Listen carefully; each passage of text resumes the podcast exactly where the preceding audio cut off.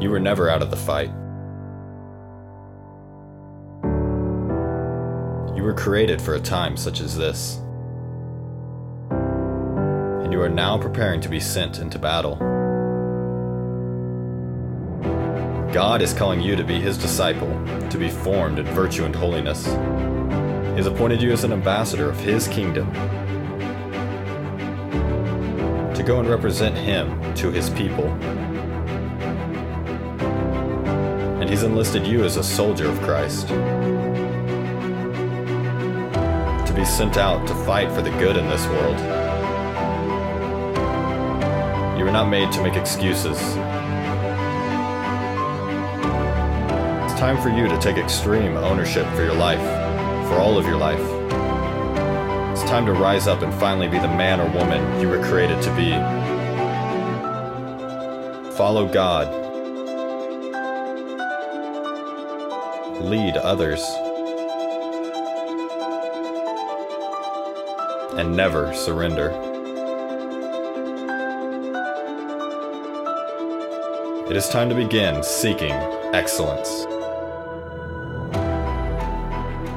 Hello, everyone. Welcome to Seeking Excellence Podcast. As always, this is your host, Nathan Crankfield, and I'm joined by the one, the only, the ever lovely, the beautiful, the striking, the wonderful Emily Marie Harpole.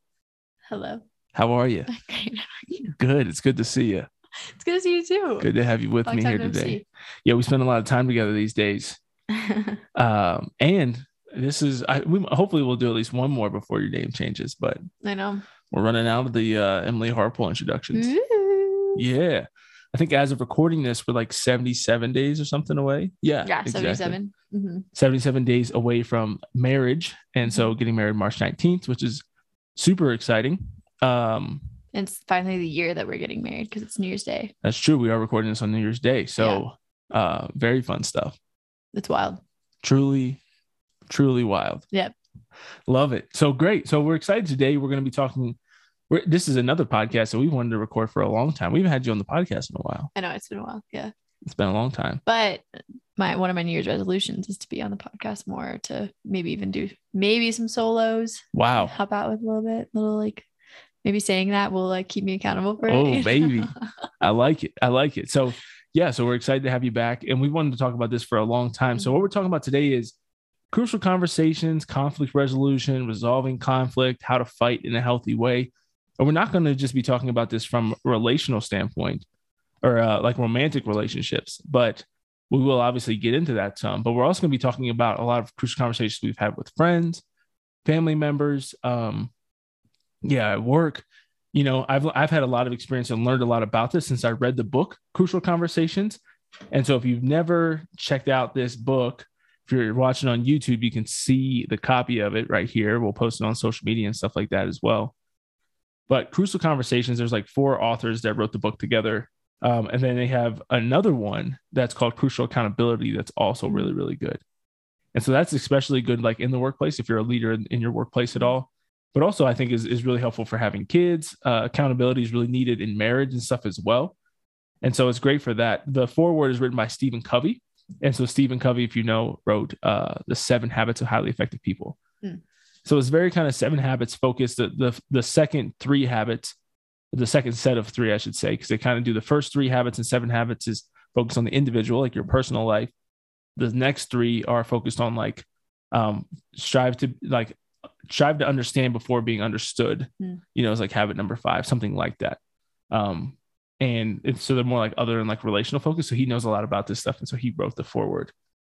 But we've had some crucial conversations in our day, I'd say. Have we? Yeah, once or twice. Everything's just rainbow and butterflies. I don't know what you're talking about. Sometimes they've gone well, sometimes they haven't. Amen. I like to think that we have a winning record, though. I do too. I feel like we've um yeah, had really good kind of experiences in that overall. I my sister even said that one time that she um looks to us for like conflict re- resolution or different things, kind Yeah. of like seeing different ways that we've gone through those things. So Yeah. yeah. Yeah, I'd love to just generally talk about that for a second here because I think it's something that is so difficult, Mhm. right? Like in Catholic relationships, especially, or Christian dating in general. Like you almost have this expectation that you should never experience that like anger, Right. frustration with the other person. It's like that's not my spouse, Right. you know?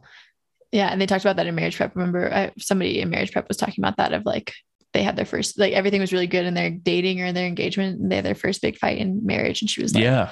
Oh, were we not supposed to get married? Yeah. Did I make a mistake? yeah yeah so um just like the reality of it just in being fallen humans Yeah. It's not if, coming but together. when. yeah And it's a hard thing with discernment because you're obviously trying to discern marriage and think about like, am I supposed to marry this person? You don't want to be fighting all the time, you Yeah, know, and you want to be working and like your next fight should be better than your last one as far as like everything we're going to talk about today. But you're obviously going to have setbacks. Some days you are just going to have ugly fights, right even and in there are like red flags where things are Absolutely. too much of of course violence, you're of course, like Violence not consistent okay. yelling, yeah manipulation, or putting somebody down, criticizing Constantly. the person, not just the act. yeah You know what I mean? that kind of stuff is definitely a red flag of somebody who doesn't healthily look at um, conflict. conflict yeah But disagreeing on things, right yeah, is not necessarily like uh, hold the, you know, I need to jump off this train. right Now, obviously, if they disagree in like they don't believe in God, that would be a pretty big one. that's true Or if you like believed in, uh, I'm trying to think of something, uh, you know, like a $25 minimum wage, you know, obviously I'd have to be out of here. It's ridiculous. This economically doesn't work, you know, right exactly and I can't have, I can't have, you know, my kids be raised in a house that's advocating for Oh such things. God. So, Well, Uh, and then the other thing with crucial conversations is also calling somebody higher too. Um, Right. And like doing that in a way that doesn't come off as like attacking them or different things like that, but wanting the best for them. I think that's a crucial conversation that can turn into conflict very easily. yeah, one of the, But one of the signs I think to look for in a future spouse, I think is often overlooked, is like, how does this person actually make me better? mhm, And we always think of that being like in a passive voice, right. like just their example and the way they live. Like, and it's like, that's good. But sometimes you need an active challenge. Yeah. You know what I mean? Yeah. And I think we can both think back to times I know I can, like, I think of February 13th, you know, um, the night before Valentine's Day, and some other times, you know, over the last year and a half or however long it's been now. Um, and yeah, like times where you like specifically were like, you know, in a very like gracious way, we're like, you need to do better, Mm. you know, mhm. and And same for you to me. right, well. Yeah. and you need that. Like, Yeah. th- th- this is the person supposed to get you to heaven. right. I don't want you to just be like this passive cheerleader. Right. You know what I mean? It says everything I, I do is great Right. when it's not. Maybe we've talked about this most with my sister too, because in the way she's brought that up as well, but she has expressed that too of just um, the difference in in having somebody who like causes you to grow by not even just like thinking you're just like perfect or anything like that, but right. like wants you to become even better and better and better, and Yes. just like loving and and bringing that up. And I think some of the more crucial conversations we've had have been more around that than maybe things that have bothered us. Right. You know, like trying to call it For sure. call each other higher than things that are like, Yeah. you know, like a conflict, maybe. Yeah. It would be more of that. I'd agree with that. And Yeah. it's also a good thing to look out for in friends and family members as well. Mhm. Like when you're taking somebody's advice, you're going to somebody for advice, you want to have that balance of are they also going to push me? Right. And there's Mhm. times for both. Like we just did our review of the goals this past year. And I feel like in that last night, I feel like I did a lot more trying to like comfort you for the goals that you missed versus like challenging you. Mm. And you know what I mean? And Mhm. being like, yeah, you could have done that a lot better. And I think that that's like a discernment thing that we all have to have, right? Because there's Right. times where I will be like, I mean, you, we do this all the time, right? Where I'm like, no, like that was your fault that you missed that. You know what I mean? That you like didn't hit that goal. And then there's Yeah. times where I'm like, yeah, but I mean, you had these other circumstances, like you actually did pretty well with that. Right. You know what I Or mean? like Nathan was sharing, he didn't get many of his uh, physical goals. And I was like, well, you still overcame something much more intense with Exactly. his Achilles injury or different things. So Yeah. supporting each other in that way. as and so you need that too and just be able to have that discernment of like when to when to push and when to you know uh console or you know what i mean or encourage and Yeah, things like that as well is really really important but um yeah you don't want to have somebody who's just who's just constant cheerleading sunshine and rainbows because Right. then when it turns and it will right. it, it that drop off is steep Yeah. you know Right. None of us are perfect. So we have to, we're always growing. Luna's a little crazy today. Our, Yeah, my our do- little dog. the doggo is uh rambunctious right now so if you're hearing some stuff in the background it's not just emily fiddling with her feet or something she'll, she'll crash soon, hopefully. But yeah god willing god willing She's going crazy. so incredible. So let's talk about uh, some definitions of crucial conversation. Emily, would you read based on the book? So the first half of this is really going to be kind of like focused on the book and the way that they talk through crucial conversations, and us just kind of adding in some thoughts and things from there on out. But like I said, these are definitely not strictly specific to romantic relationships. This is a great the romantic relationship should be a great training ground for having them elsewhere, but Yeah. um, you need these for all areas of your life. Sometimes you want to ask, your boss for a raise, ask them to stop talking poorly to you in front of you know people in meetings or or she, you know, and, and sometimes it's a friend who has been a really bad friend to you recently. There's so many different uh, circumstances, but Em, would you read the Of uh, course. the def? The definition. I um, personally haven't read this book either, but a lot of what I've learned has been from Nathan sharing as well. Alrighty. Luna is here. So, the definition of crucial conversations um, a discussion between two or more people where stakes are high, opinions vary, and emotions run strong. So, we have opposing opinions, strong emotions, high stakes. Yeah. So those three things obviously happen in many different realms of life, mm-hmm. right? And so you're going to have those, especially even in, in any relationship, right? So you're going to have them at work, you're going to have them with friends, you can have them about money.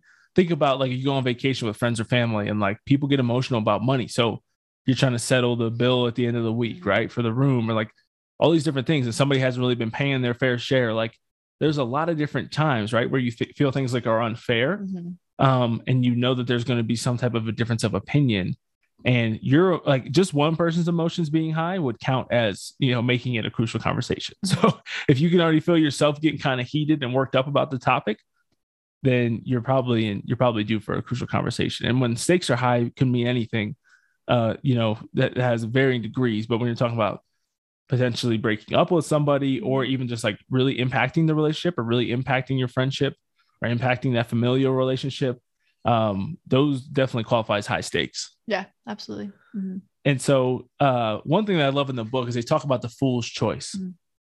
and do you want to read the fool's choice to I us will. I have to, I have to choose between being 100% honest or 100% loving and respectful. You have to choose. Yeah, so that's the fool's choice. This is the falsehood that often creeps up in our minds. And the devil's really good at this too, right? Like you can either be honest or you can be loving and respectful. And we see this a lot of times, right? Where it's like um and one one or the other, we we both sometimes feel like we're getting shut down Hmm. and you can't express yourself, right? And so sometimes I feel like I can't be honest and you feel like you're not being heard or I'm not like acknowledging what you're saying, Mhm. right? Because I Mhm. have a lot of rebuttals. Mhm. Yeah. Could have been a lawyer, maybe in my next life. should have been a lawyer. If they have lawyers in heaven, I'm going to go to law school. All the law schools are woke now. Not Aves, I guess. I could have gone to Aves, Ave. yeah, yeah, you could have. You know, life's short and full of regrets, But he is he he is so good at Yeah, I'm just very logical. rebuttal. Yeah. which you love most of the time. Yeah. Oh, most of the time outside of conversation. Yeah. That was a very No. yeah. well, I meant it as like in co- in com- or um, crucial conversations or in who I am. conflict resolution and different things. This is who I am. in those com- in those ways, it's taken me a lot to get used to that and being Yeah. like, okay, I can. You're not just trying to shut me down. You're continuing the conversation, and then like, how can I keep going with Right, and well? just trying to think respond. logically? Yeah, But sometimes, yeah, obviously I go too far with that too. You know what I mean? There is times to just shut up and just listen to somebody. And I'm not, it's, I wouldn't call it a strength, but you know, you don't have to agree so fervently. you're a great listener. Okay. No, you are. We're about to have a have conversation. About to have a cruise conversation live on air. uh no i'm just kidding but and then yeah you have to you have that balance of like the other way the way that that makes me feel sometimes is like i can't actually express Mm-hmm. myself right like i can't be honest and be loving and those i mean it's a challenging balance right Yeah. this is the the this is a very practical application of truth and charity right. Absolutely. which christians are called to we Right. talked uh, father brian I was gonna say, yeah, the homily this morning at mass. Uh, he was talking about how like the Catholic faith is the at, at theology yeah at, at theology Both and. both and kind of theology right that you kind of have to find the balance and everything yeah that's faith, what virtue is faith and works Yeah. scripture and tradition and in this case loving and respect or loving and honest yeah and know? all those things have to be united and worked right together it's like a really it takes virtue to find the balance in that as well so and God is the perfect balance of that, right? Right. So, yeah, it's interesting when you look at examples in Scripture, right? Um, I think sometimes we do. One of the mistakes we make is we think that crucial conversations uh, with people we love are still going to feel good, mm, right? Because sometimes that's what it is for both of us. Like when you correct me, it's like that doesn't feel good. So you Mhm. can like I can be like, well, you're not listening to me, or I can't speak, and then I want to shut down. Or sometimes I'm responding and I'm right, Mhm. and you don't feel good, and you're like, or you just have a response for everything, and it's like, well, that was true. Mhm. You know what I mean? And it just Mhm. doesn't feel good. And so we both can respond that way, I think, to each other. And that's one of the things that's really difficult. So the first one that comes to mind for me, maybe you have an example of like correction in scripture. I'm talking about in scripture Oh, in scripture. Okay. um, is the prophet Nathan talking to David. So I love Mhm. this story, and, and I'm actually going to do a podcast on it soonish. Um, but uh, that man is you, Right. Right? So David went off and you know did his thing with Bathsheba, had Uriah killed, um, and then Nathan comes up and gives him this like elaborate analogy, right? And Gives him like this hypothetical scenario. Um, makes David the judge in this scenario said, What would you do to this man who basically did the same thing David did, but in an analogous scenario, right? And he's like, That man is you, like you're the murderer. Like that's like some bold accountability, right? Now, these are two men. This is not a husband and wife, but you still get to see like I think sometimes we can assume that like scriptural or like God based like accountability has to be like super nice and soft and gentle. You know what I mean? Right. Like there can be no like abrasive, and sometimes you need that though, especially like shake somebody up. yeah, like I really relate to King David, and I I think that he was he's a very masculine man, Mhm. Yeah. and like men especially sometimes need that, especially from other men. Mhm. Like there can't be this like soft. That's why we need men in our lives, right? That's why you need fathers, um, and good friends as a man because you need somebody to like. I always say that everybody has their like kick in the ass to pat on the back ratio, Mhm. Mhm. right? Mhm. And we're probably 80 20 in the opposite directions. Normally. Yeah. Yeah. Like I typically need a kick in the ass to really make like big changes. And you, I would say, are are more uh responsive to to gentler approaches.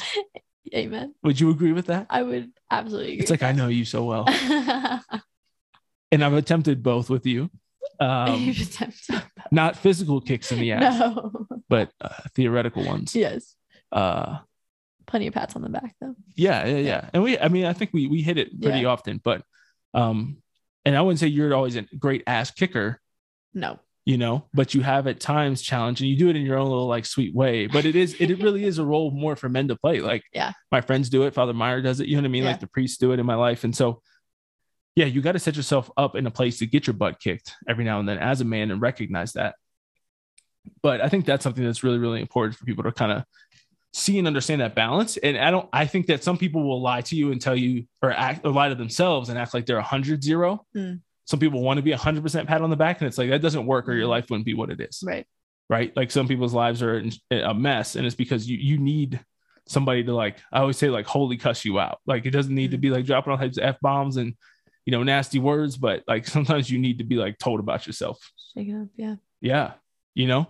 But what do you think? Like h- how's kind of what do you how do you see the balance of trying to be both honest and respectful? Like how have you approached that in different Mm. conversations and things?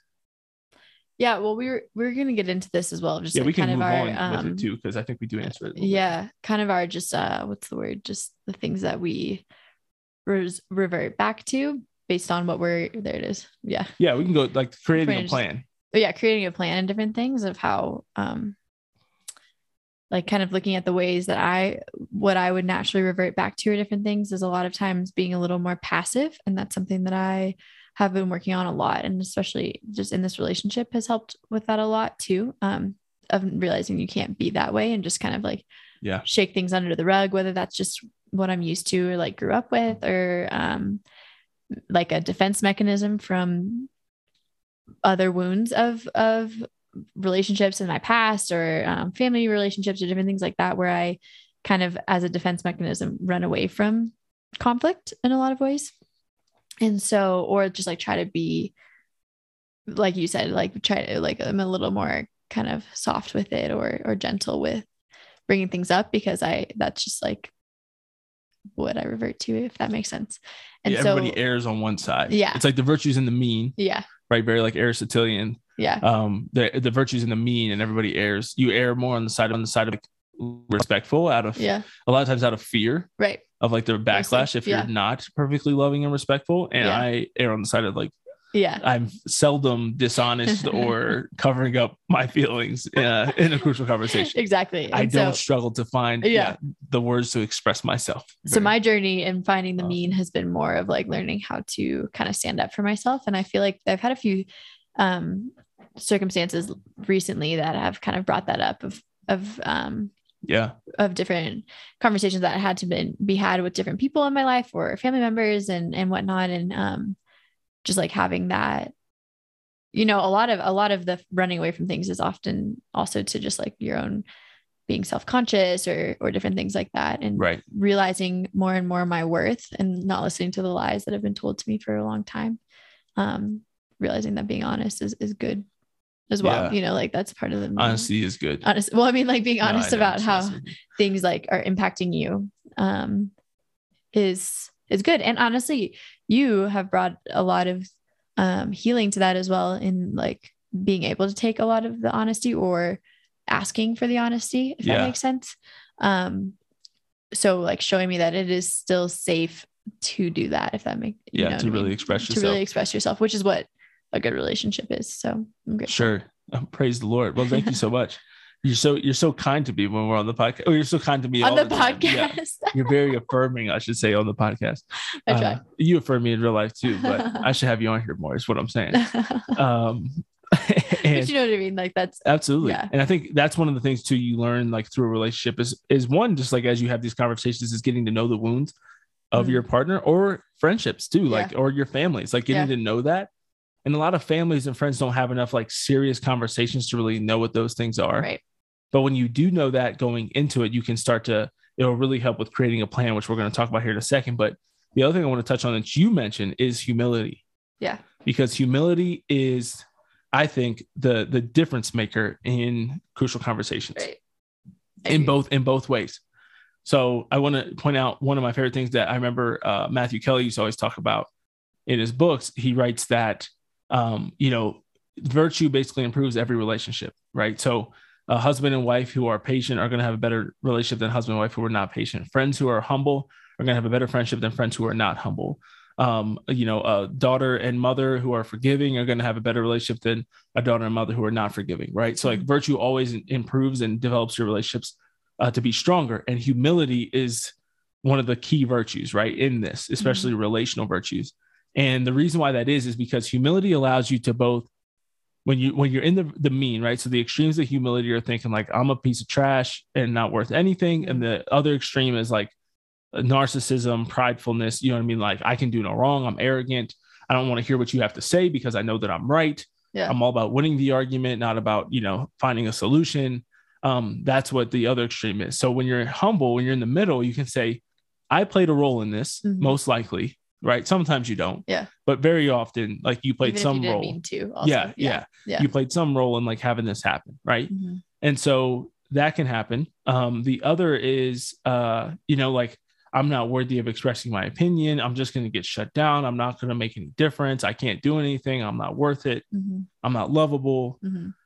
that extreme and so like knowing your your whoever you're talking to and kind of where they're going to fall also really helps to creating a plan but praying things like the litany of humility um and just really just growing closer to god i think are the best ways to become more humble but you know, I love Aristotle or not Aristotle. St. Augustine says, you know, the definition of humility, seeing yourself as you are in God's eyes, nothing more, nothing less. Mm. Right. I love that. Yeah. Yeah. And so when you do that, you have the ability to, uh, yeah, be able to assess outside of the situation, say, how did I contribute to this? Like reconcile that, understand that, accept that, and then also be willing and, and confident in expressing how you were affected and impacted and hurt. Mm. So let's talk about creating a plan, Emily. Perfect. So let's say a big thing happens, right? Like, uh, you're you're something happened and you're having like a huge fight. So like Emily forgets to feed the dog or something like that, right? Um, no, I'm just kidding. Emily never forgets to feed the dog. We always remember to feed the dog. We always remember. Well, Mainly because Luna let never rem- forget. Yeah. Never let lets us. forget.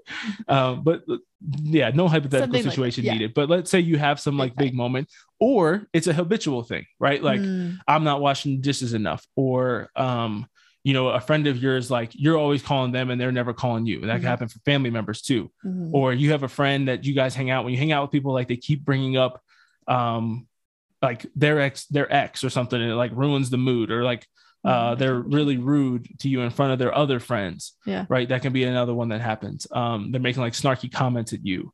And uh, so like habitual things are really good for this because it allows you more of an opportunity versus a one-time thing. Now, one-time things are still really good, right? You can have one big event um, where like let's say you yell at your your parent, right? And or your parent yells at you and you're Yeah. like, whoa, like where did that come from? Right. Yeah. So there's a lot of different things that can happen that make you upset that lead to the three things we talked about, right? Opposing opinions, strong emotions, and high stakes. Mhm. Lots of things that can lead to that. Uh, I'm a huge advocate. I, I feel like I've coached a lot of people in these over the last several years uh, since I read the book. And creating a plan is like my number one piece of advice. Mm. Whether they're going into a breakup, or they're going to a difficult conversation with a friend, um, or they're going to a difficult conversation with a family member, uh, creating a plan.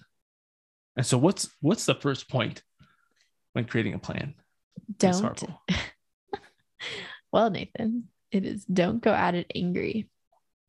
So Mm, try to have like a sober mind. It's a big thing. How do you do that? How do you do that? Do you I feel like read you're your good. points here or just like You can, or just my answer. Yeah, Okay. I think the quote's good. Hmm. I think thinking about it. Well, yeah, I'll, I'll read this quote because I like this as well. Speak Yeah. when you are angry, and you will make the best speech you will ever regret. Boom. That's so real. That's so real. because you get like so passionate Yeah, yeah, and you're so worked up and you're so bold, yeah, you know? yeah. And so you like get like very articulate with all the adrenaline. Right. And then you're like, damn, I was pretty rude. Pretty. free. You know? I think um when I try to go into things and like kind of control any anger that I might have, um, really just like praying about it. And I, okay, so a thing that happens to me, I don't know if this happens to other people, but I almost like play out conversations in my head kind of thing. And it's almost like in my head, I get out like the anger, you know, or like I say things Yeah. like as I'm like maybe driving or thinking about the different things and I say and I think it through like in the way that I would if I was just like letting loose kind of thing. Right. And that shows me to me, it personally shows me the roots of what's going on because it's like Mm. un um reserved. So you're able to see what is the root that is affecting me here kind of thing. Right. When I'm just like going over in my head of what is what do I keep going back to? What is the thing that's making me angry? Um and in that time when you're not bringing it out on somebody else, um it's kind of sobering as well because then you can like see those things and and pray through a way to yeah. express them that is loving um gentle but also you know powerful Honest. and honest to them yeah so i think that's something that i find myself doing a lot is like and whether it's healthy or not to like mull it over so much in my mind and that's maybe something that i can work on to improve is not um holding on to it so much like holding on to the anger in my mind so much by playing it over and over and over again Yeah. um, but I do think it's a way that it's kind of like sobering for me is to just like get almost get the anger out Right. in a sense, even if it's just my thoughts, and Yeah. then fi- pick the root out or like what is it at the at the end. Yeah. The the root thing is really good there. I think it, it kind of comes down to like what you're expressing is, and you can do this either alone or with a friend, Mhm. you know, or a significant other, Yeah. depending on like who the actual. I vent everything to Nathan. too, Yeah, so that's true. If it's not about Nathan, he knows about it That's too. right. you know? Yeah, yeah. If it is about me, I don't know. But if it's about somebody else, I Yeah. definitely know. You know. yeah. No, I'm just kidding. Uh, but venting, you know, like Yeah. is really good to get it out and like express it to a friend, and that can be a good like first rep. yeah. Typically, your first rep explaining it Right. Is not a good one, Right. Exactly. right? Yeah. You have to be careful with this. Yeah. Uh, so you don't want to fall into when you're in gossip too. not only that, Yeah. that's true. You don't want Yeah. to fall into gossip. But the other thing is when it is in a romantic relationship, Mm. husband and wife, fiancés, Mm. dating, even like you want to pick a trusted friend Or priest or spiritual director. or spiritual director, but yeah, somebody who you can trust that's going to be uh one is going to give you good feedback and advice, but also is not going to like grow to hate that person. Right. Exactly. Right. Mhm. And Yeah. so, especially when you're getting to like marriage and, or even like engagement, like the more serious the relationship, the more important this is. yeah. But people get into a lot of trouble when they go to their sister or they go to their mom or dad. You know what I mean? They're constantly that anger. Yeah. against- Yeah. this kind of resentment of the spouse. Now, it doesn't mean that you can never express any frustration or something like that, but you, it's just a careful, careful thing. Yeah. And you want to be really careful when it comes to any family member. Same thing with kids, like, right? So you, if you've Mhm. experienced this, Mhm. a lot of divorced kids experience this, but even if your parents are still married, you might have experienced like your parent uh, venting to you about your your other, other parent. parent, yeah. Which is like, I mean, if you're a kid in that situation, you it's very it's one of the most clear ways or the most clearest times when you can see that like that's not good. Yeah. Right. Like you can just feel like that's like something that doesn't feel right about this, Yeah. right? Like you can just kind of get that. It's kind of the same mentality uh, we have in the military, right? It's like you have a platoon leader and a platoon sergeant. They're not like the platoon leader doesn't complain about the platoon sergeant to the the team leader, right? Right. Like you have to go up or over. Yeah. You know what I mean? Like you complain to the other platoon leaders about your platoon sergeant, right? Yeah. So you have to be careful with that, and that's kind of how it works. And so you want to have those virtuous friendships that you can vent to. Right. And I, and uh, first of all, in romantic relationships or in a marriage, I've been seeing that more and more of people talking about that on Instagram of like guarding how you speak about your, especially women, guarding how they speak about their husbands to other people, or just like, because almost like sometimes venting too much about that to somebody can Yeah. cause even more tension in your own heart. Um, True. so there's like that of, of especially in like being careful to There's just like always balance. uplift each other in conversation with other people in a Yeah. sense. Um, that's why I think it's good to have like a spiritual director or a counselor or something like that that you can really vent to. But I I'm always weary of crossing into the gossiping aspect. And this is something that I also shared with somebody recently of um, when too many people involved in the situation like know each other and are talking about it and how that can just be really hard because you have relationships with everybody involved Right. um, and and that can be really hard and and something that i've always been very grateful for is i have one of my best friends who um, is very separated from a lot of my other friends Mhm. and she is the best at keeping me from gossiping and she's always never been much of a gossiper either she would always change the subject when we were younger different things and Mhm.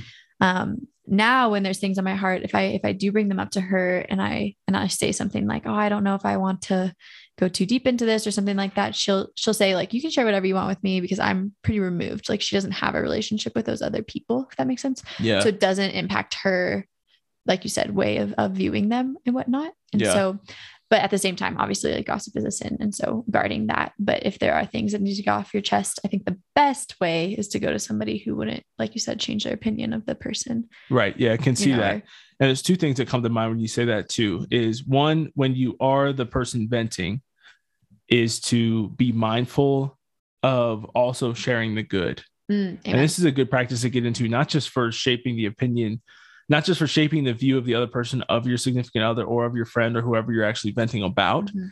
but also just for your own like gratitude and like self awareness. right Right. So, like, if, if I'm complaining about a parent or um, a friend, or if I'm, you know, if I'm venting to a, a close friend of mine about something that's happening Yeah. with us, like just remembering, like, but man, she has done a great job of this lately, and she's been Mhm. really helpful with this or this. You know, that friend of mine, like, was such a good friend for so long. You know Yeah. what I mean? So I'm really hoping we can move past it, and just like having like a sense of optimism and gratitude and expressing that as well.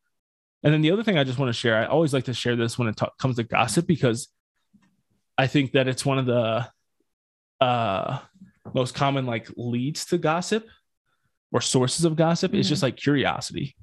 Mm, So if you are the listener, I think one of the ways to like really know if you're like prone to gossiping is if somebody's telling a story about somebody who is annoying and they're like trying to keep the person anonymous and you ask who it was. right or like want more details Yeah. And like knowing who it is like adds like absolutely no value yeah to the story or whatever. Like if you're trying to talk about like the theory or a decision or an action of somebody, like asking like who wait, who was this? Who did that? Like I I, I everybody knows the people in your life who do that constantly.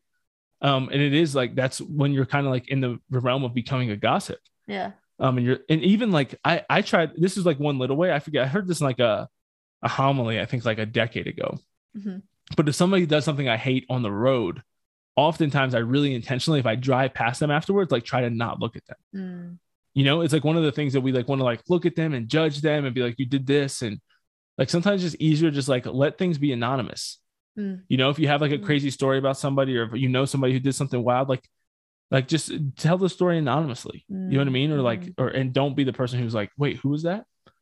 um to your point of like building up people as well and like finding the good that made me think of one of my friends um was telling me a story about one time when she was um struggling with something with a, a friend another friend Mhm. and she was venting to her mom because she and her mom had a really have a really close relationship and she was kind of sharing it with her mom and then um all of a sudden her mom i don't know if she interrupted her or just like she had gotten to the end of what she had to say but her mom said um tell me why you're friends with this person like like what do you love most about Yeah. them and she was talking about how she just like started going on and on about why she was friends with that person why she loved them all this different stuff and by the end of it she forgot really what, What what she was mad about. Mad about, yeah.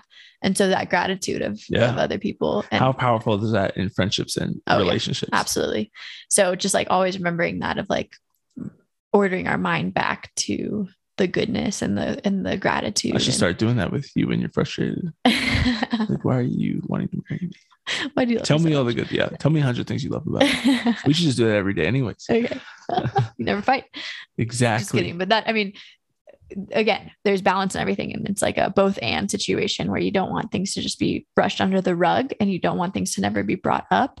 But like we said, as we're talking about going, creating a plan and don't going at it angry, going in with a, with a mindset of gratitude for the person. Yeah. Um, is, It's is really it's huge. important. Yeah. I love you talked about getting to the root too, but I want to share another quote that's similar to the one here from the book. It's Saint Jose, Maria Escriva. One of my favorite quotes of his. I've shared it countless times. Is I made a pact, and it's actually from another saint. I think it's like Saint Francis de Sales or Saint Francis Mhm. Xavier. But anyways, said uh, I made a pact with my tongue to never speak when my heart is troubled, Mm, and I just love that. Right, like you know, I always say like you have kind of like a temperature gauge mhm. right? Like on your heart, or at least you should. Some people have no self awareness at all. And those people are wildly difficult and miserable to themselves and others. And it's worth it. And one of the best ways to develop this kind of self awareness is through prayer. Mm. It's also a great way to develop what I call the uh, access control point, the ACP, the Army term, for between your head and your heart Mm, right? I really love that. Like to be able to read some things, and this is something you have to have, and you develop this kind of thick skin, whether it be in the military or if you're doing stuff on social media and you're being bold in your faith or defending the truth. Like you get these mean and nasty DMs or comments or podcast reviews or whatever it might be. Um, and you just say, you know what I mean? Like you can read it and be like, this person, like the, your opinion doesn't matter to me. Mm. You know, I've talked about this before and kind of like my development of my confidence, you know, of not allowing people either in the good or the bad to really skew my view of myself and only allowing a few people to really kind of shape that and really focusing most importantly on am I pleasing God? When you can do that, that allows you to be a lot more free. Um, but you want to have that kind of access control point and just be mindful of how much you're letting people just like get into your heart and just like manipulate your emotions and get you out of, you know, act outside yourself, Mhm. as people would say, Mhm. you know, like to to get you to act uh, in ways that you shouldn't or would not normally. And so you have to be careful with that and just kind of being aware of like, if my heart's really worked up, like maybe just being like, let's take some time, Mhm. you know? And I think you're good at this too, like of, being like, I just, can we just not talk about it right now? And I'm always, I'm always ready to talk about it. Right. No, I was Um, like, no. But I also feel like I am a little bit more uh, even keeled, you know, like even when I am Yeah. more frustrated, like I used to be somebody who would just like, I was a yeller, I was angry, like I just like outburst, you know what I mean? Um, was really terrible, said things I regret. And I don't do that as much. So I do feel like even when I am really angry, I, and I'm not perfect at it, but I feel like I'm a lot better at being able to control that and still having a calm conversation. And so that makes me want to have it in the moment more because I do have that kind of like masculine inclination to want to like solve the problem. For them, yeah. You know what I mean? Yeah. Um, but that's a good step. And I think both men and women need to step away sometimes for two reasons. One is to let anger calm down, Mhm. and the other is sometimes you need to think about it. Right. And you're definitely, you know, I, I- think there's always two types of people, I think, and, and they often like marry each other. Yeah. Is one needs like time to think and like gather their thoughts, and one knows exactly what they feel right away. Right. Usually it's the the opposite. Usually it's the man, Man who needs needs the time Yeah. and, and the woman who's like ready to express themselves. and we are the opposite of that for sure and that was something it's funny that's like uh, a self-knowledge aspect that has come up in this relationship for sure is because even taking some um uh, personality tests back when I was a missionary and different things. And Mhm. one of the main questions was, How do you process things? And I was always like, I don't know how I process things, but Right. this has definitely shown me that I am a slow processor. Um, I need time to think about it and need time to put to words how I'm feeling. Yes. Yeah. And to get to the root of the thing. Right. And and I think you brought that up a bit ago. Yeah. which was really really important and so i think getting to the root of so some of this stuff is like the planning for the conversation but before you can almost before this we should have brought this up so it was good that you said this of like what was the actual root cause of the issue Mhm. Events versus issues. and you can also experience this when you're having conversations I, I learned this a few years ago that i really started to realize with people is when you ask somebody like what's wrong typically the first answer they give you is not the truth Mm. or even if they think it's the truth, it's not actually like the root cause of the issue. Right. Like sometimes we, you can make excuses for if somebody is upset or sad or angry, like they might just be like, oh, well, you know, my stomach's just kind of hurting today. or I just I didn't sleep well last night, you know, or um, but like things. Common things I say. Yeah, well, I mean, I was gonna say that, but um, yeah, that's Like, true. It's just fine. yeah, the, the, those those examples came very quickly to my mind, um, for one reason or another. Self knowledge. Yeah, I love that. This self awareness, ready to be transparent with the people. Um, but truly, like, I mean, but just not just you. I, or I have a headache, it, or yeah, or uh, traffic was really bad. You know, like there's so Yeah. many things, right? Or I spilled my coffee this morning. My dog's acting up. My kids are crazy. Um, but then you get deeper into it, and it's like sometimes it's good just for like compassion's sake to actually ask a second question, or like, what else is going on, or what's Mm, what's really wrong Mhm. you know because sometimes it's like you know we've, we've had a lot of like family struggles this year with with cancer or other you know health things and it can be that right like mm. maybe they lashed out because it's like and we've had that yeah. you know like in the midst of all all the health issues and things we had you know we had a couple like frustrated moments with each other Yeah. luckily they were like flash you know what i mean like really bad and then we fixed it Yeah. um but we had like some outbursts at each other both of us and it was like what like where did that come from Both of us are dealing with and it's like yeah bad news. you know, yeah, you're really stressed out about Yeah. work or um, you know, the pressures of this or whatever it might be. You know, it was the same thing like when I sent the email, right? Like morale was just low for like three days. And it's like, what's wrong? And it's like, oh, I didn't sleep well. It's like, no, I'm like really sad that I did this. Yeah. You know, and like you have to like some people struggle with that. And there's pride in that too, but it's not always like a bad pride, right? Like Yeah. you're just kind of like embarrassed. And Yeah. creating that safe space to be able to actually share what's really wrong is so important. Absolutely. Yeah. And being willing to like actually dig deeper, right? Right. It's the same thing with like like the good parents, right? To be like, what happened at school today? You always get, or how was school today? Good. If you leave it at that, you never know anything about your kid's Mhm. life. Mhm. Like you have to ask the deeper questions, and, and some people, um, in other times, are going to be like really easily answer that, Mhm. right? If I ask Emily how was her day, you know, like I break out the popcorn and, and hope that I find a comfy seat, you know, to sit in and buckle up for the next 90 minutes so I can hear a recap of, of the, the last four hours we were apart, you know? um, but some people are quieter. And so that goes like not even, but my point with that is that it's not just for crucial conversations, but even just like asking somebody like, how are you? Mhm.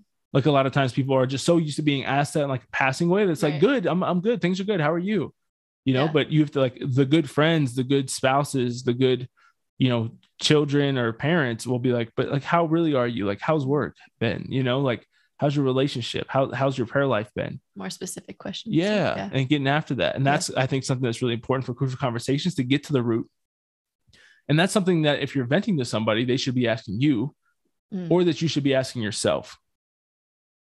Mm. Right. And so you have to know am I an Right. external processor or an external processor? That's the next point. Ask yourself questions. Oh my gosh, Are you is. good at that? You're so good. I'm that. like a yeah, I'm like a transition king at this point. You know what I'm saying? this is episode like 120 or something. you something. were about to go into it really smooth, but I had to address it. go go go go nuts. Ask yourself these questions. Ask yourself these mother loving questions. What do I want for myself? Yeah. So this is kind of the moving forward, right? Yeah. So in like the creating a plan, Yeah. but also ask yourself like where did like so going backwards before we get to these, these are the questions from the book for creating a plan for the conversation. Mm. But before when you like experience an incident, like get what I like to do, sometimes I'll even write it out in my notes, right? Or like I'm an external processor. So I either have to write it or tell somebody the story. And I don't even need them to really like give me much feedback, but just me saying it Mhm. gives me a lot of clarity, right? So Mhm. like me like running back through it and being like, this is what happened. And then he said this, and then I said this, and this is kind of the moment I was in. This is when I like felt like an internal change where I started to get angry or Mhm. scared or embarrassed or hurt, you know, like I start to like figure that out. Um, and as I roll through that, then I can be like, this is where I think things went wrong. Mm. What was my role in this? Uh, and where did I not mess up? You know what I mean? Like where was I right? Right. So those are, I think, I can get to like the root cause of the issues. Now, after you've acknowledged that root cause of the issues, then you want to ask yourself these questions going into the conversation. Emily, would you read question number one? Yes. What do I really want for myself? We're going to go through each one, or should I read each one? Uh, you can't read all three, and then we Okay. can go back through them. So, what do I really want for myself? What do I really want for others? What do I really want for the relationship? Re- the key word is really. Yeah, so you're not playing What you yourself either. actually want. As uh, DJ Khaled once said, the wise DJ Khaled once said, "Don't ever play yourself." Wow. Congratulations, you played yourself. Sometimes you need to look yourself in the mirror and say that. Yeah. Congratulations. You played yourself. yeah, you waiting for it. Go ahead, girl. Come on now. All right. So, what does that mean to you? What do I really want for myself? Hmm. I think the the um I think a lot of times in crucial conversations or conflict or different things, like what you want is to be heard, understood, respected, you know. Um and so that's those are the first things that came up to me of what I want for myself is to be understood by this person. I do say think It's very adorable. is that what is that not the right answer? No, it's good. I just think I think it's a feminine It is a answer, feminine answer. which is To I be mean understood. I appreciate your femininity. So Thank you. yeah, um yeah so uh, that would be something that when i go into is like one but not even like in conversations with you but with other people that's what i like i'm looking for out of those harder conversations um what, what would you say yeah. I was. I, I mean, you made a good point there that I, my answers were going to be more practical, but I think Mm. that it's both, right? Yeah. Sometimes it's intangible, sometimes it's tangible. Sometimes it's like I need to have a conversation with my boss or with my dad or with you know uh, my spouse because I need to be like better respected, mm-hmm. right? Or I need to be. Uh, I need them to have more patience with me. Mm-hmm. or I need their help in this scenario. Uh, but the more tangible ones sometimes be like, I, what do I want for myself? Like, I want to have to do the dishes less, right? Yeah. Or I want to, you know, like split taking the dog out more evenly, or I want Right. to, um, yeah, like have them show up for me to my sporting event or to Yeah. my whatever. You know what I mean? Like just ask me about my job, like like we are so masculine and feminine in our responses. Yeah yeah for sure for sure.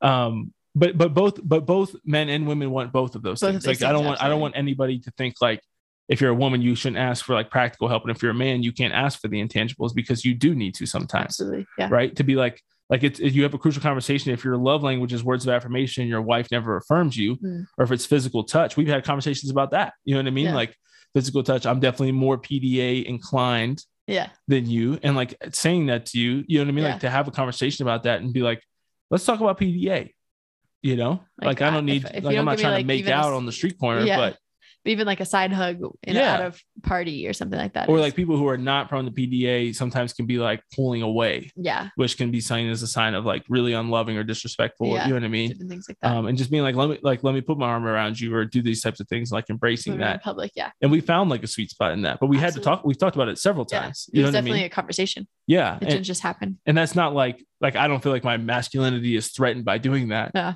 I think that you're more of a coward and not of a man to not express those things and just kind of hide them. Mhm. Kind of like you talked about earlier, like sweeping things under the rug and acting like everything's okay when it's not. And then you like get resentful and then it's like, well, if she won't hug me in public, then I'm not going to do the dishes or I'm not going to do this for Mhm. her. I'm not going to compliment her anymore. And then you start withholding to try to Mm-hmm. like create some uh, false sense of justice yeah that doesn't exist and really just ruins your life and life of your friend or spouse or whoever it is. And so that's why I think, yeah, what do I really want for myself? But just asking that question, like, what do I hope to get out of this conversation for me? It's not a selfish thing because you have needs that are legitimate, right? Like you you can't just like be neglected or be miserable for the rest of your life. So figuring that out is really important. Number two, what do I really want for others? Hmm. Right. So like this is this is a really like great way to kind of be others focused and to kind of think like in the midst of this, you know, what do I want? So let's let's use this as an example too, like the the PDA thing. I well, I don't want Emily to be embarrassed or uncomfortable in public, Mm. or to feel like I'm I'm being too much or being like you know inappropriate in Mhm. public, yeah right? right And so thinking about it that way, like what else? Can you think of anything else of like what do you want for example. others? No, it could be any example or like how Mm. you kind of approach that. Well, I some things that I've seen also of just like I feel like I'm far away from the mic. Um, Come on down. I'm coming over. Yeah. be close. Okay. This is almost like PDA. kind of. Yeah. I'm just Okay. um, wanting like somebody to be aware of habits so that they can have healthy relationships. and You know, going forward. I think that's something that I've seen in multiple different Yes. in multiple relationships of feeling like I need to address something. Especially important for spouse and kids. spouse and kids yeah feeling like i need to address something because i want um i don't want it to impact And other friends. future relationships Yeah. of, of theirs, you know, um, or just bring their attention to different things, if that makes sense. Friends who do this well really help prepare their friends for Marriage. marriage. Absolutely. Yeah. versus just like being like, oh, it's just how they are. Like, I'm just gonna let them be a miserable jackass. And then it's like, well, nobody wants to date them. I wonder why, because they're a miserable jackass. So you just let them be that way. Yeah. And it's like, well, that sucks. Yeah. Which um you can see in a, a variety of different of different ways and whatnot. But um and then even in ourselves, like in in each other, wanting you to be like the best father possible. You do? Or, yeah, yeah. Or like Heck yeah, wanting um, you to have a good relationship with your family members or like to grow in those things. And, um, you know, like uh, maybe seeing those little things come up in my relationship with you and realizing that they can affect other relationships as well. And so, how do we um, address those things, you know? Yes, ma'am. And the big thing with this of why it's so important to talk about this is because it's it's a very classic like sales tactic. And if you've ever read Dale Carnegie's How to Win Friends and Influence People, he talks about this extensively. Is to put things in the perspective of the other person. Hmm. People are generally selfish. It's just reality, right? Mhm. They're very self-interested. Um, you know, they want to protect their own interests and their own uh, gain in things.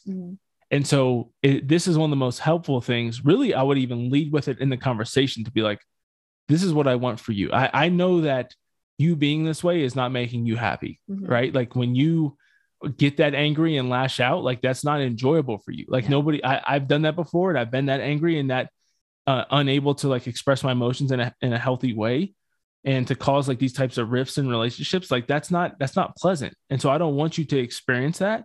And so my hope here is not just you know for me to like vent and get something off my chest. Like my hope is that we can find a way that when we have conflict in the future which is inevitable Mhm. we'll be able to find a healthy way to express it and to, to handle that and to discuss it right? So that, that i think is one of the biggest things right? Dale carnegie talks about that all the time how to win friends and influence people. It's just like put things in their perspective. What do they get out of it? What is their benefit and when you can think of what do you really want for the other person like that is something that is so huge and will make a massive difference when you kind of give your opening remarks if, if you will Mhm. in a crucial conversation because people will be actually more open to what you have to say for what you want if you are addressing and acknowledging before they even talk what they might be interested in or what they might have felt or what they might have experienced right and so when you can acknowledge the fault the things that you've done wrong you know like i failed to do this and i can see how that would make you upset but maybe the way you handle being upset like is the problem and mm-hmm. what led to like the rift that we're having currently.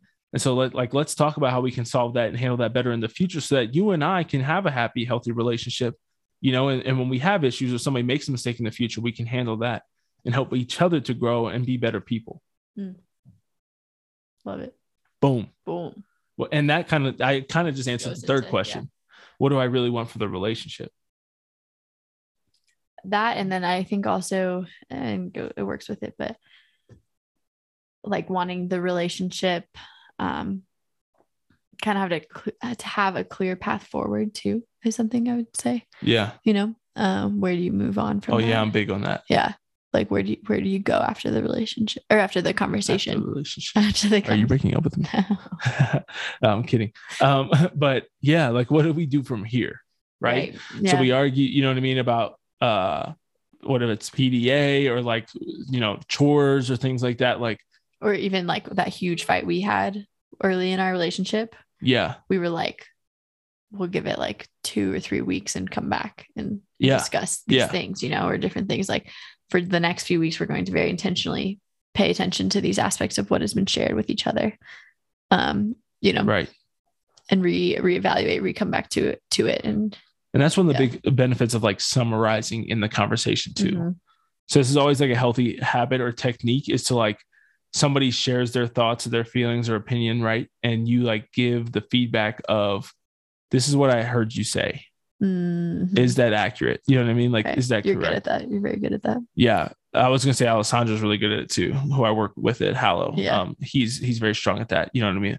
It's like this is what I'm hearing. Let me know where I'm wrong. You know, Mhm, like it's mhm, just yeah. so important because so disarming too yeah, like it's like of, of and the you other feel really understood and Yeah, heard, right? absolutely, it's yeah. impossible to not yeah if they're genuinely trying to do that. so good Now, what you can't do is you can be an a hole with that.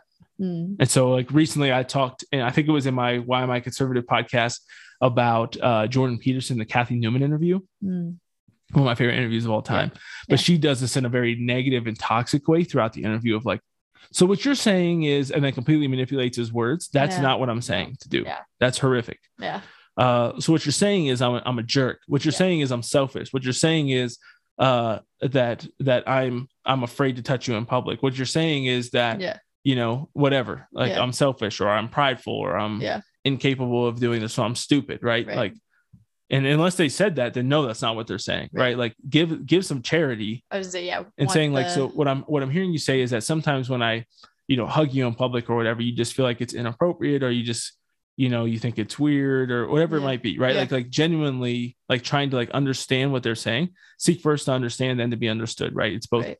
a seven habits of highly effective people and in the the prayer of st francis Right. right um and it is just it's a huge game changer in relationships Yeah. Yeah, I agree. yeah I lost the point I was gonna say, but it's out Question. there it's out there it's somewhere. in, in Maybe it'll come back. in the interwebs um yeah and so then i think this kind of goes this i don't know i feel like this is kind of redundant here with my second point but choosing the and just kind of goes with what we've been saying this whole time of clarifying what you want um i guess the second point is kind of different so clarifying what you want so this is the same kind of like what do i really want for myself for others and for the relationship but then the second thing is clarify what you don't want. Mm, so this this is different. Um and then ch- figuring out and, and the third part that the book talks about is present your brain with a more complex problem. So what that means is all right i figured out what i want for myself for my friend for the other person in the conversation right? And what i want for our relationship. Now what do i not want? Hmm. i don't want them to feel attacked. Hmm. I don't want them to, you know, I don't want to waste our time just arguing with each other and not actually getting to any type of solution. mhm. I don't want to yell, right? I don't want this to be a yelling match. I don't want to be yelled at. Mhm. Um, anything else you could think of? I don't want this to be a place where I, do, I can't be honest. I don't want to lie about how I'm feeling. You don't want them to. You don't want them to, um, like feel uncomfortable going forward, kind of thing. Yeah, you don't want like- them to be like awkward or weird going forward. yeah, forward. not awkward or weird, but also feel like they can't ever address issues. Yeah. you know what I mean. Yes. I think that's a big thing. Yeah. Yeah. So clarifying what you don't want and then presenting your brain with a more complex problem. So Mm. what this this is this is so good. I love this in this book. And this is something that we don't do enough. So if you remember from some of the financial uh, stuff that I talked about, if you listen to any of like the financial excellence episodes, um, and we got another one coming out soon, or else it have just come out. I can't remember what the schedule is, but uh, one of my favorite quotes from Robert Kiyosaki is he says that broke people say, I can't afford that. While the people who end up becoming financially successful say, How can I afford that? Mm, interesting. And we're just, we're very intellectually lazy. Mhm. And so we like to say, you know, the example that they give is clarify what you want, clarify what you don't want. And they give this example of how can I have a com- candid conversation with my husband about being more dependable and avoid creating bad feelings or wasting our time. Now, that's a complex question and problem to solve, right? Mhm. Versus just saying, uh, you know, how can I have a conversation with my husband about being more dependable, right? And that can be so many different things and can lead to you yelling at him or being rude or withdrawing or shutting down or silent treatment, whatever, right? Um, but to say like and avoid this or that, like that's the kind of stuff that we need to be looking for in our lives and should be our approach to life, right? Um, of how can I figure all these things out? How can I make this happen and avoid the things that I want to avoid, right? How can I succeed in my career and have a successful family life? Mhm. right? How can I, uh, you know, take care of my fitness and go to daily mass some throughout the week and have a prayer life, right? Like those are the complex problems we don't present ourselves because we don't like the answers. Because the answers sometimes are I have to watch less Netflix or I have to wake up earlier, which means I have to be disciplined and go to bed earlier Mhm. or I have to whatever, right? And in the conversation, it might mean, well, I need to not get angry myself. I need to be patient. I need to rehearse how this might go or whatever, Mhm. I mean, it's the both. It's the both and like the Catholic faith. like the Catholic faith, you know. Um, virtue is in in figuring out how to keep all those things in balance. Is what um our priest was saying this morning, Father Brian. Yes. Um, yeah, I love that. And then my last point that I always tell people when I'm like coaching in these kind of conversations is anticipate what could go wrong. Mm. So these are really easy when you're talking about a spouse, significant other you've been with for a while, a friend Family or a family member. Mhm. Definitely with family members because we got so much experience with good and bad uh crucial conversations with family members, right? Like Yeah.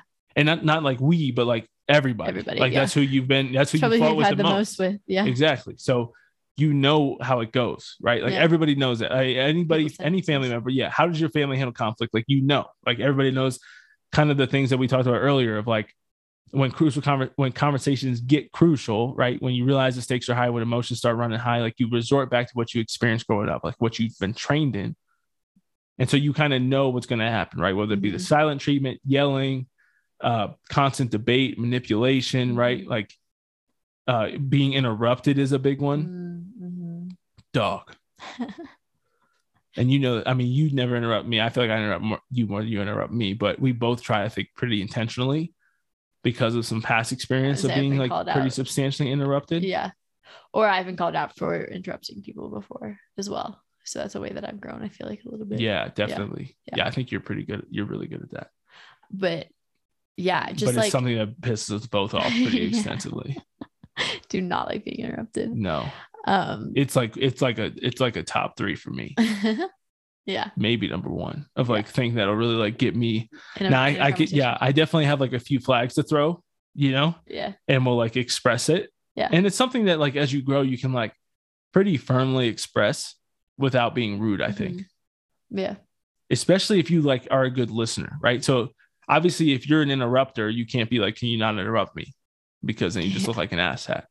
But if you don't and you actually listen to somebody like fully express themselves, and you can say, you know, like I, I just listened to everything you had to say. Like, would you can you do you mind not interrupting me until I'm finished? Right. Right. I'd love I'd love to hear your response, but please, like I just listened to you. Yeah. I mean, like, there's nothing more frustrating than listening to somebody talk for five or 10 minutes about how they feel and what they experience. And then as soon as you go, they interrupt you 30 seconds in, and you're like, Mm. so you have to do it without being like, don't interrupt. You know what I mean? Like, you don't have to Yeah, like yeah. bark at them, but you have the right after like four times, though, to be like, you seriously need to stop interrupting me, or else Right. I'm not going to have this conversation with you. I think this point makes me think also of your your point to, of not being lazy with it, you know, and like Yeah. anticipating it. Um or like thinking through those things, like taking the time to think through that is can be And how really am I going to respond to it when it Yeah. happens? how am I going to respond to it? And that's kind of what I said earlier of like me thinking through the conversations and knowing certain people and knowing how things have been brought up or whatnot. And um, in those ways, I, I oftentimes like prepare ahead of time and maybe prepare more than I even need to for what might be said back or what might throw me off in the whole thing or anything like that. And kind of being prepared to um, be like stand firm in things, but also like be loving and understanding because you know that that's something they're used to, I guess, in a sense, you know, Right. a way that they're used to responding and like expect almost like expecting it so that you don't get like let down in the moment of hoping that everything would just be rainbows and butterflies, but being like, expect it to go this way. Yeah. so I'm going like- to stay firm and I'm going to stay, you know, Yeah. when it does go When it veer off. derails. Yeah. mhm.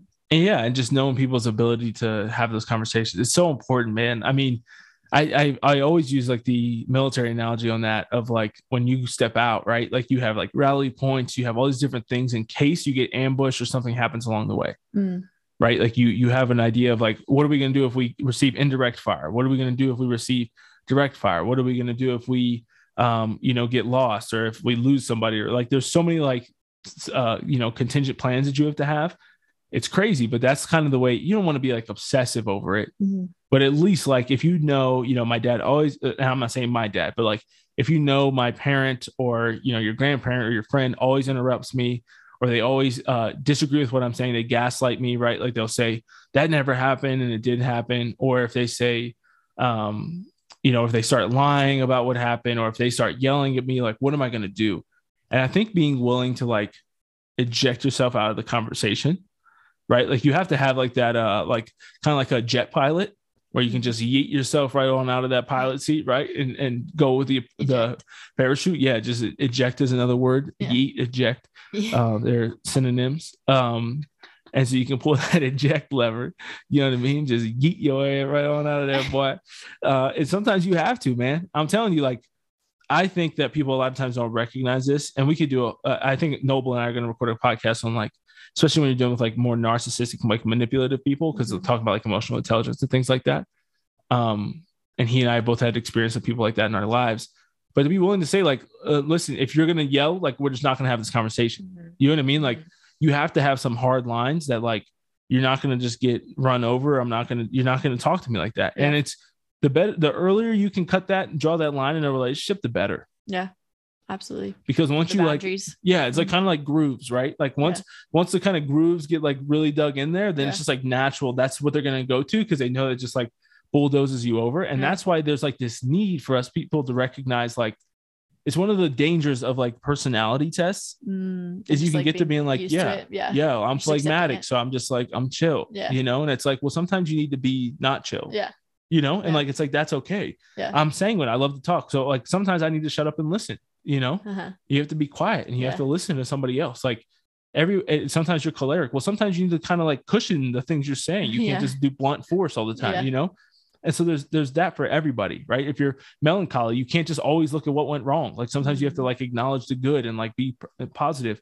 And so it's so easy to be like well this is my personality. That's how i am. But that's that doesn't work. Yeah, and doesn't lead to happy successful relationships of any kind. So you want to be mindful of that and like just be aware of how your pre- preconceived notions of yourself and the other person are leading and you don't want to like also assume that because they interrupted me or because they did this last time i have to go in pissed off Mm, expecting them to be rude or Yeah. whatever you know what i mean Yeah. because that's not fair either right. It, it's a what's that like a? It's the opposite of a growth mindset, right? It's a fixed, Fixed mindset, mindset, of yep. like, um, they're just always going to be like this that. person can't Yeah, change Yeah, exactly. That kind of goes into the the last few points we have here of of kind of creating safety in the conversation as well.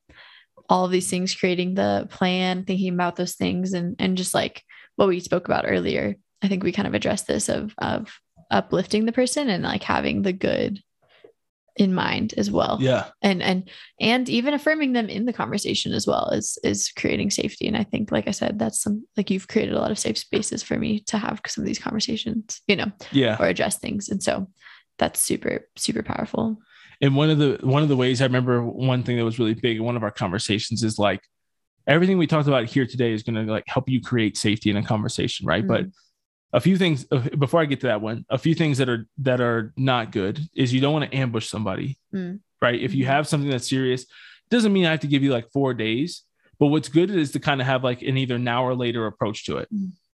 Hey i'd really like to approach about the way we're splitting up chores. Like do you want to talk about it now or, or at least i just want to kind of put it on your radar and maybe we could talk about it tomorrow or sunday Mhm. right? Like that kind of mentality of like we can talk about it now like i'm ready to have the conversation but if you're not i respect that. If you want to take some time to think about it if you want me to explain a little bit what i mean sure but like don't just like what some people do is they just like are sitting on the couch and they just like unload on you. And it's like Mhm. what the f just happened right? Yeah, or you're driving in the car yeah. and they either just start breaking down in tears or Yeah. they start yelling at you and you're like what in the world? I you just get what- ambushed right? And like an ambush is never good. And i've had this happen to me a lot of different times in my life and a lot of different relationships and it's very unpleasant and it's just a very immature way to like express and handle your emotions. Absolutely. And to, like especially like from roles of leadership it's just very very bad. Yeah. and so you don't want to just ambush somebody. Have an hour later kind of approach to it and be like i'd like to discuss this. We can now or if you want to wait till later and kind of think about it that's fine. Doesn't need to ruin our day. I'm not like thinking about breaking up with you right? Mhm. like um i mean maybe sometimes you are in different scenarios but like for us at this Yeah. point like that's how we talk to each other you know? It's like Yeah. I'm not mad. I'm not like trying to break up. I'm not trying you know what i mean? Like don't go crazy. especially when we're married especially divorced. women are crazy. And so you have to like say that sometimes like, you have to like give the yeah. yeah like Yeah. i just want to talk to are you you. talking about anything here? No i mean this has never happened uh in my relationship with my loving fiance. I'm just saying that i'm sure there's people out there but i'm saying who, who who are with you know crazy people. I'm just kidding. But you know what i mean like you have to be like give that's that's a great way to kind of create safety Yeah. and then if you are going to be like let's have a conversation let's either go get coffee or let's sit down on the couch whatever tomorrow in the afternoon whatever then you can be like hey can we talk about what i mentioned yesterday the day before Yeah. when you know what you want when you know what you want for them and you can kind of share that right and you can be like i want to hear about um you know what this is the example that comes to mind is we had a kind of conversation of like splitting responsibilities and Mhm. talking about like how can I better support you and allow you to feel like, you know, like how how am I like um preventing you from doing what you like commit to doing? Mm, Right? Like am I criticizing you and I don't realize it? Am I like critical of when you do do things like you've tried to do things and I like you tried making dinner or something and I like criticized it because that can be Yeah. the cause. Yeah. Sometimes like men or, or women will want somebody. We've had this happen to we've done this to each other, right? Yeah. Like you want them to cook more, but then like when they cook, you like criticize their cooking mm, without yeah, like being grateful or anything for it. And then they're like, well, I'm not going to do that again. yeah. Or they wash the dishes things like and you're like, yeah, you know, you didn't wash them right. Or, you know, like they can be like these little comments and things like that that actually discourage. A lot of times we can be our own worst enemy, Yeah. right? And so it's easy to blame the other person, just say you're the problem versus being like, how, how is my behavior like contributing to what you're doing that I don't like and would like to change? right and that's very um yeah create safety it's very again like um what's the word disarming for the other person yeah. Cause it allows So I remember when you've done that in conversations before, I'm imme- immediately like, oh, you know, like it's not, I'm not on the defensive. Yeah. Yeah. it's us facing the problem versus we, Each other like, being you're the problem. Yeah. Yeah. Exactly. Aw, You know, cute. we face problems together and stuff. Cute. Yeah. And sometimes Emily's the problem. Uh, so we look in the mirror together. No, I'm just kidding. Stop. that was funny. That, That, was, was, funny. thank you. Thank you. You he's laughed kidding. though, He's kidding. mostly. Um, uh, one of our favorite rules. So we're just gonna hit these kind of like pretty quick because we're, yeah, we we hit our time, yes. but there's no time limit. We do whatever we want. This is my podcast. um, uh, so yeah, there's no rules. no rules here. Uh, but here's some rules to follow. Other rules to follow. Is We really we really believe in this one. Do go to bed angry. Oh my gosh.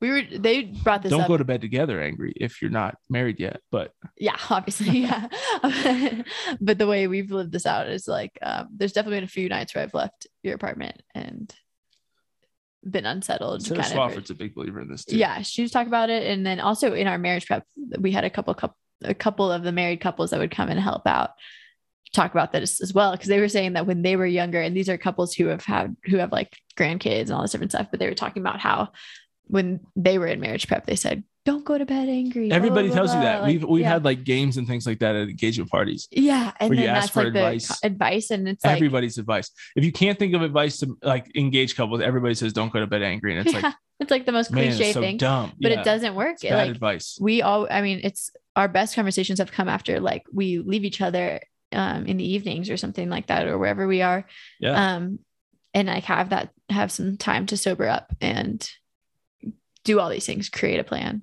Think through it, pray through it, discern what is it that we need to talk about, what is at the root of all these things, and yeah, and so yeah we were just talking about this at our last marriage prep class um because all of them were saying sometimes you have to go to bed angry you know sometimes you have to wake up in the morning and when you wake up in the morning you realize you've been hurtful you know and yeah. not only that have you been hurt but you've been hurtful as well and so sometimes that that sobering that time to to just like rest with it is good Absolutely. yeah Uh, don't go silent is the next rule.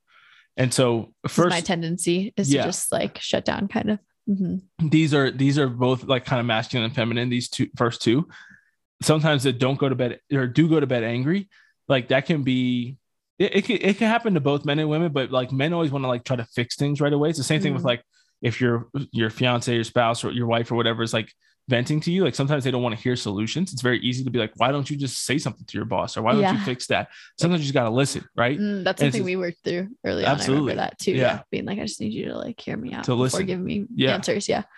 because you know I always got the answer. Yeah, I'm like Allen Iverson over here. I'm the answer. So um few people are gonna get that reference. But uh going to bed angry, like sometimes like as a man, like you just like not like leave it unsolved. And it can be really helpful. And I've found that with us. Um, but the silent thing is definitely, you know, when it comes to fight or flight, I feel like women definitely go the silent route Yeah. very often. I've seen it many times. Depends. Yeah. I, that's my, that was the, t- another tendency I've worked on in, in conflict resolution. Yeah. Yeah. And it's just a dangerous game to get into because it really just it kind of goes into like the next one we have is just like have the fight. Yeah.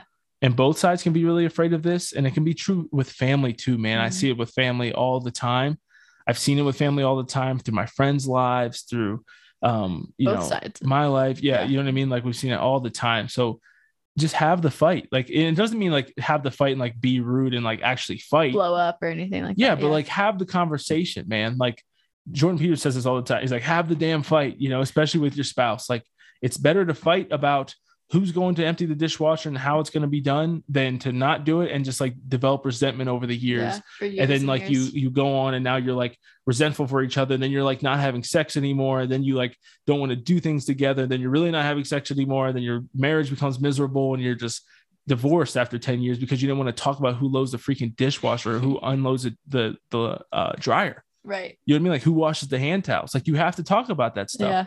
And and engagement's a great time for that, especially like we've been really blessed of me living where we're going to live eventually Yeah. together. It's like a Uh, training ground. for Yeah, us. like we're we're here a lot together, and so Yeah. like we get to talk about some of those little things. Yeah. Um, and we haven't figured it all out, but it, it we, we do know we have this kind of mentality of just being like we're going to have the conversation, we're going to have the fight, and silence is one of the biggest enemies against that. absolutely. Uh, the next one is don't yell or get disrespectful, and so attacking the person. Person. yeah, yelling just Mhm. there's really nothing more to say. No. than that. Uh, yelling is just it's not good. Uh, sometimes it's necessary, like in extreme situations. Like I imagine, like Jesus was yelling as he was going through like flipping the the money changers and things like that Yeah. outside the temple. Um, like there's times for that, but it's very very rare that like in a romantic relationship or friendship or familiar relationship that yelling is necessary or helpful. Yeah. And yeah, like at some point, like get over it, like get over your past. Like yeah, your parents or your family yelled at you, like let that go. I was in the same boat, um, you know, where like yelling was like the mode of communication and like just it doesn't matter. Like you're an adult. Yeah. Stop it. Yeah. Do you do you want to on that note? I think this is just this is something that's been powerful for me of sharing Share it, please. about um how Please you share share. that like and again, you know, men and women can be different in this, but like overall, a lot of times um women might express frustration by Nathan has shared with me that he sees that women express um frustration with Oh, tears. preach it, You know what I mean? Yeah, Yeah. I didn't know where you're going with this. You didn't? Okay, yeah. oh, this is, like, one of my favorites. This is his favorite thing. This is from Love about. and Respect, the book, I believe. yeah where we like oftentimes a woman might might Maybe express not. frustration or or anger or whatever it is by tears and a lot of times because tears they like draw empathy or like they like a lot of times will bring out just like compassion immediately or sometimes tears will like Yeah, will. shut down things Like because in traffic tickets. because somebody like feel yeah like police officers will be like it's okay you know or something like that but um tears can kind of be a little more like drawing that out where on the other hand the men oftentimes express their anger frustration or hurt or different things by raising their voice or yelling um but that doesn't bring up the same response that tears often do It, it brings about the opposite. it brings about the opposite usually it usually um is so intensifies important. yeah, it usually intensifies the relationship. And this is something that Nathan's really taught me is like when he's getting really frustrated and like on the brink of yelling, and you really don't yell like No, at all because you were just sharing that as well. that It's very It's- rarely. yeah, very rarely, but if things really are getting upset, that's his equivalent of me crying because I, you know, um, Right. am upset about something in the same way. And so to try to, he's always asked me, and something I've worked on, and and you addressing this or like you know what your self knowledge of this um, has helped as well to me. Instead of like getting angry myself with the with if yelling or like raising voice or different things like that, um, instead trying to have the same compassion that somebody might have to somebody who's like crying. in which is really hard. really hard. Um, but I think it's a really incredible Crying point. brings about compassion, and Yeah. yelling brings about combativeness. Exactly. And it's and sometimes But I don't cry. Like I Yeah, don't even remember the I've last time never I cried seen at this point. cry in my life. Still, Yeah. still holding on for the wedding day, I hope. But Yeah. we'll see. this is our big. Godspeed.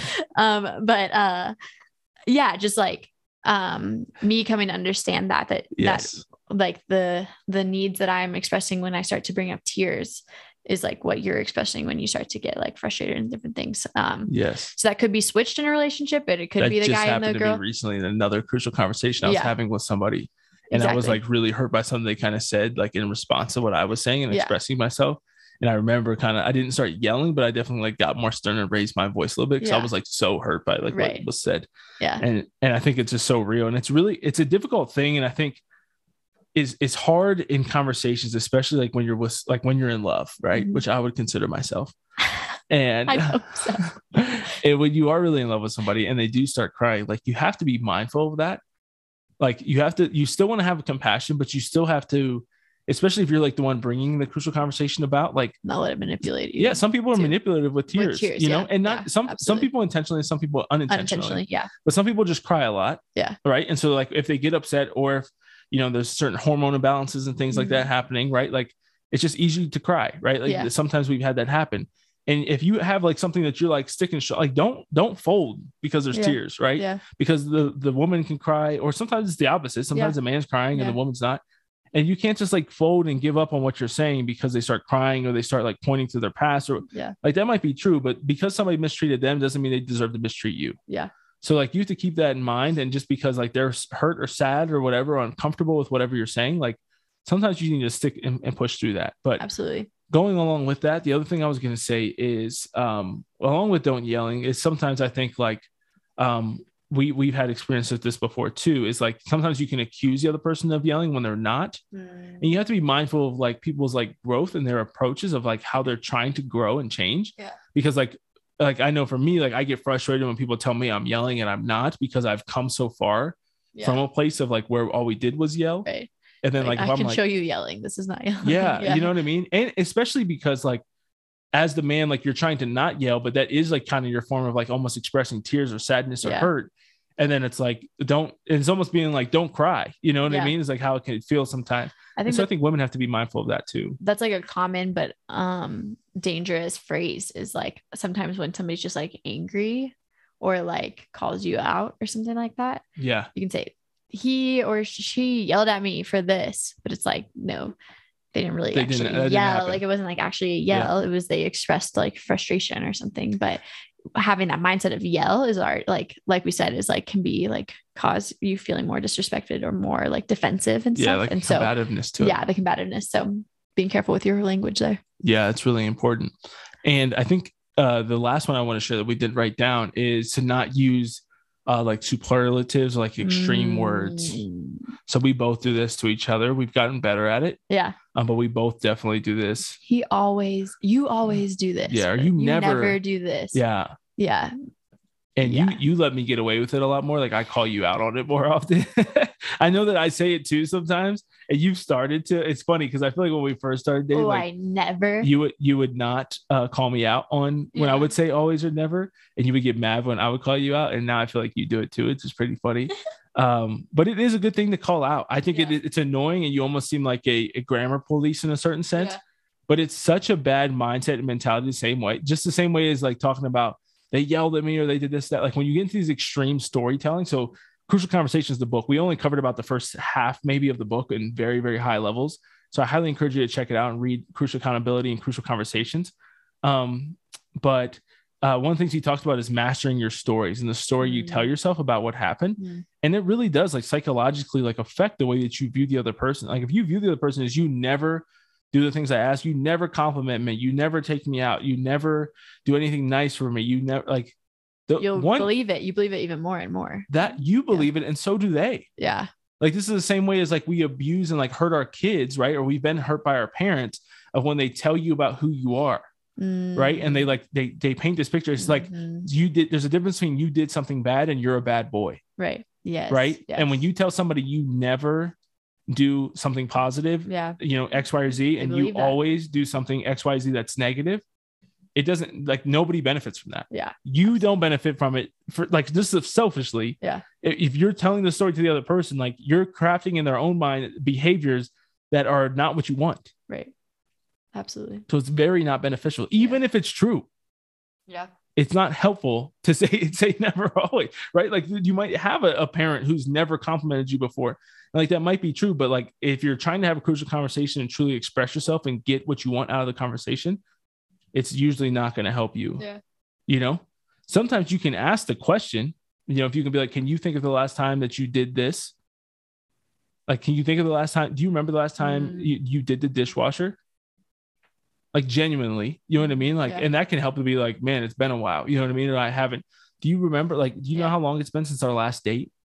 Mm. You know, like Yeah, asking that's- this kind. Yeah. The, the Valentine's Day thing too. right? I feel like that's when we had that good conversation and stuff like that and For sure. you on. That was kind of where it was. Yeah. was- Yeah. Like when is it? You know, It's just been a while. it's yeah, been a while or something like that. Yeah. And then he crushed it. crushed it. Now next we're morning.